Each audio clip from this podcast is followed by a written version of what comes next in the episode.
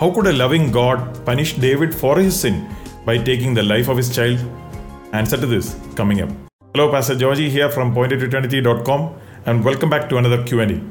And by the way, you can check out our website pointtoeternity.com where you can see more such articles, devotions, Q&As and other resources to help you in your Christian walk. So coming to this issue, because of the sin of David with Bathsheba, God sent the message through the prophet Nathan that the child who is born to them will die. We read that in 2 Samuel chapter 12 verses 14 through 18. And the child died. The question is, how can a loving God take the life of an innocent child as an act of punishment upon David? That's the question. You see, first of all, the Bible clearly teaches that death is not the end. There is a life after death for eternity. And where you spend that eternity depends on the decision of salvation, the choice that you make in this life now. So, coming to this issue, Isaiah chapter 7 16 describes an age before a child is morally accountable. It says, For before the child shall know to refuse the evil and choose the good. So, what it means is that there is an age for a child till the child is morally accountable to distinguish between right and wrong, to distinguish between good and evil. There is an age. So, here, taking the life of the child was not a judgment upon that child, it was punishment upon David himself.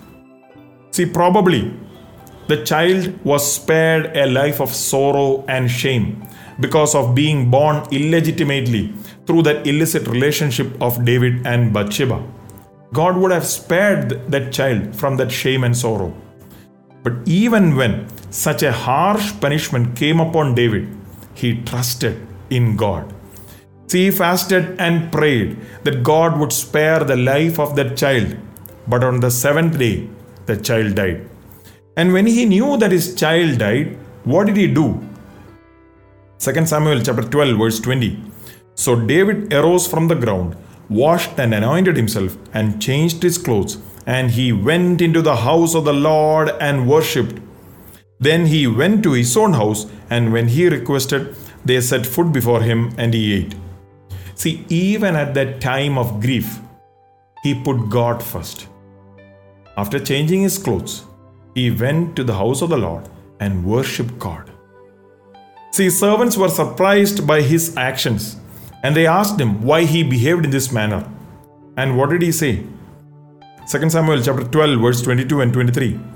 And he said, While the child was alive, I fasted and wept, for I said, Who can tell whether the Lord will be gracious to me that the child may live? But now he is dead. Why should I fast? Can I bring him back again? I shall go to him, but he shall not return to me. See, when the child was alive, David fasted and wept, hoping that God would be gracious to him and spare that child. But when the child died, David knew that the child was taken to heaven and that he was with God. He accepted that as the will of God. See, taking Isaiah chapter 7, verse 16, and 2 Samuel chapter 12, verses 22 and 23 together, we can see that any child who dies before the age of moral accountability will be in heaven. This is one of those passages for that evidence.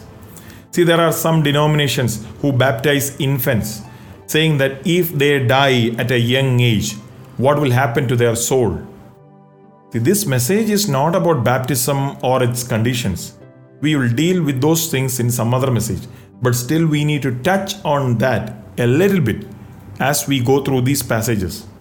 See, this passage clearly says that such a child, which means a child who dies before attaining that age of moral accountability, before he or she can distinguish between good and evil, between right and wrong, if such a child dies, such a child will be in heaven with God. See, David also believed that one day he will be reunited with his child in heaven. What a wonderful promise for those who have lost young children to death. Praise God. David believed in life after death. Look at Psalm 16, verses 10 and 11.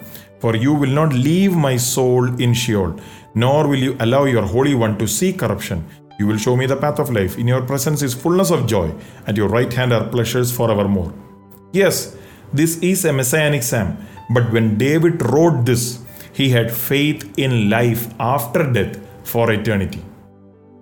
One last thing to learn from this is that God will forgive our sins, but we may have to bear the consequences for our sins in this lifetime.